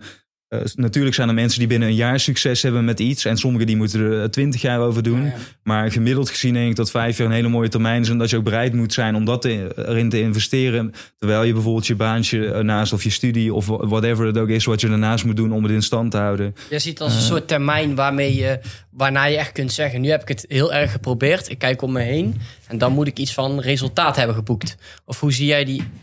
Ja, ja ik, ik, ik vind gewoon van dat is een, een ehm, haalbare termijn om aan iets te sleutelen. En, en ergens tijd aan te besteden voordat je echt weet eh, wat, Ja. het, wat de potentie is die dat erin zit. En als je ergens een halfjaartje hier aan begint en een halfjaartje daar. Ja. Ik vind altijd sporten best wel een mooie eh, lat om dingen naast te leggen. Want met sporten is het ook van als jij het over een lange termijn, over jaren doet, kan je ook niet heel snel meer terugvallen. Als jij een paar weken dan niets doet, nou dan eh, weet je wel, verandert er niet heel veel. Maar begin je de hele tijd ergens aan, ga je drie weken wel sporten en dan weer een half jaar niet en dan Ja, weer wel. zeker. Dan ga je eigenlijk, kom je geen stap vooruit. Zeg maar. Dan blijf je waar je staat of misschien nog wel eh, val je alleen maar terug. Dus als jij niet bereid bent om meerdere jaren iets te investeren en over de grote linie daar eh, continuïteit in te behouden, zeg maar, en elke keer weer net dat setje erbij te doen, ik denk dat de kans op succes in ieder geval eh, een stuk kleiner is dan wanneer je dat eh, wel bereid bent om te doen. En ik denk ook dat je, eh, daarom zei ik net van natuurlijk zijn er bedrijven of andere mensen die binnen een jaar succes hebben, maar dat is de uitzondering op de regel en niet de regel. Ja. Dus Ja, als je ja, daarvan uitgaat, dan ga je waarschijnlijk eerder teleurgesteld worden dan wanneer je gewoon van Mhm. eh, de Ja. realistische situatie uitgaat. Ja. Eens. Realistisch, ja. Yes. Hey man, ik wil jullie eh, allereerst super erg bedanken. Ik vond het super leuk om weer, eh, weer hier te zijn en eh, met jullie een beetje over eh, dit onderwerp te praten. Eh, er zijn heel veel toffe en interessante dingen eh, gezegd. En ook inderdaad, eh, ook al is het een hele, hele vervelende periode, maar mooi om te horen hoe goed en positief jullie daar wel mee omgaan. En hoe Mhm. sterk jullie dus ook als groep en bedrijf daarin staan. Thanks. Ehm, Dank u. ik hoop en ik denk velen met mij dat we heel snel van jullie evenementen mogen kunnen genieten en op een editie van Smerg kunnen staan. Dus ook al zal het misschien nog een, een tijdje duren, maar in ieder geval vol vertrouwen dat dat op zijn tijd weer gaat komen. En nogmaals, ja, thanks, eh, eh, thanks voor de mooie verhalen, voor de informatie en de ervaringen. En ik denk dat veel mensen er iets uit kunnen halen. Ja, super bedankt ook voor je leuke Dankjewel. vragen en eh, deze podcast. Ja, graag gedaan. Ik hoop dat mensen er iets aan keer hebben. langs bij onze podcast.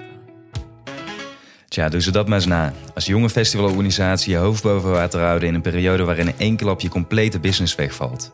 Als dat geen inspiratie en ondernemerschap is, dan weet ik het ook niet meer. Ik vind het tof om te kunnen zeggen dat Koninkrijk van Muziek As We Speak alweer tal van evenementen organiseert binnen de kaders van de huidige coronamaatregelen. En in de volgende aflevering praat ik met iemand die tijdens onze eerste ontmoeting al zoveel indruk op me heeft gemaakt dat ik hem gewoon moest spreken voor deze podcast. Zowel als mens als ondernemer is hij een grote inspiratiebron. En om alvast een klein tipje van de sluier te lichten, zijn relatie moest ervoor wijken. Hij sliep bij een vriend op de bank, had nog maar 5 euro op zijn rekening staan. En precies op dat moment sloot hij een deal met Volker Wessels voor een pand van 5 miljoen waarin hij zijn droom kon gaan verwezenlijken. En die droom die heeft hij verwezenlijkt. En wil je nou eens eerst op de hoogte zijn van de nieuwste aflevering? Dan kan je je abonneren op deze podcast via het platform waarop jij het liefste luistert. En laat een reactie en een beoordeling achter om mij te laten weten wat je van deze podcast vindt en wie jij graag in een van de volgende afleveringen zou willen horen. Dus laat van je horen en tot de volgende aflevering.